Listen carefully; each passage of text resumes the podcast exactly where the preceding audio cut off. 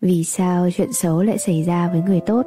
Ở hiền gặp lành, ác giả ác báo là niềm tin và triết lý trong những câu chuyện cổ tích mà mỗi đứa trẻ được nghe mỗi đêm. Sọ dừa thì Đỗ Trạng Nguyên lấy được con gái phú ông, nàng Tấm trở thành hoàng hậu, Thạch Xanh sánh đôi cùng công chúa bước lên ngôi vua. Các tác giả dân gian luôn đứng về phía những nhân vật chính diện, cảm thông trước những đau khổ, đắng cay, oan ức của họ và tìm cách để họ được đền đáp xứng đáng. Ngược lại, những kẻ vai phản diện thì luôn phải chịu những kết cục bi thảm và bị trừng phạt thích đáng. Đó là niềm tin và ước mơ của cha ông ta gửi gắm trong những câu chuyện cổ tích thần kỳ. Còn ngoài đời thực thì sao? Trong cuộc sống thực tại, vẫn có rất nhiều người lương thiện phải chịu đọa đầy, trong khi những kẻ hành ác vẫn được sống an nhiên tự tại. Phải chăng câu tục ngữ trên chỉ là liều thuốc an thần dành cho giai cấp bị trị trong xã hội cũ? Xét trên góc nhìn của người ngoài cuộc, cậu nhìn vào hoàn cảnh của một người và lắc đầu tự hỏi Ôi, sao chị B hiền lành lương thiện như thế mà lại khổ vậy nhỉ? Anh Nga chồng chị bị tai nạn giao thông, gãy chân, kẻ gây tai nạn bỏ trốn. Chị B giờ thành trụ cột kiếm tiền chăm chồng và nuôi hai đứa con neo nhóc. Đúng là người tốt thường đoàn bệnh, kẻ xấu sống ngàn năm, kẻ xấu gian xảo khôn lỏi, biết cách trục lợi cho bản thân, còn người tốt thì thường dại, họ không toan tính, họ làm mọi thứ tự nguyện nên tất nhiên sẽ thường xuyên bị lợi dụng, bắt nạt. Nhưng mà cậu biết không, nếu đặt mình vào vị trí của những người ở hiền, có thể họ đã cảm thấy họ gặp lành rồi đó.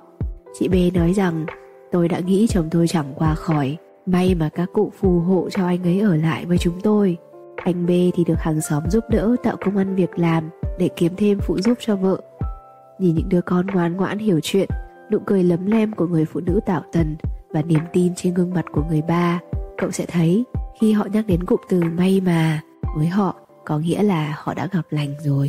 Còn khi xét về phương diện của người trong cuộc, nếu cậu là anh Nga, là chị B hay bất kỳ ai trong xã hội này than thở rằng Ôi sao mình sống thiện như thế mà cuộc đời lại khổ đến vậy? Thì có một trích dẫn như thế này của một thiền sư đáng để cho cậu suy ngẫm. Nếu một người trong lòng cảm thấy khổ Chắc trong tâm phải đang ôm giữ ác ý nào đó.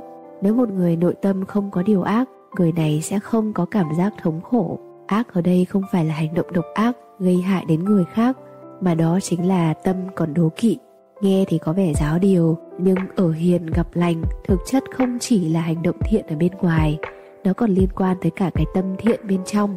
Người ở hiền xuất phát từ cái tâm trong sạch, hiền trong cả tâm tính, biết mình đang làm những điều tốt giúp đời mà chẳng màng tới việc được báo đáp. Khi gặp những chuyện xấu, người ở hiền này sẽ nhìn nhận ra được những điều thiện, những điều tích cực trong vấn đề.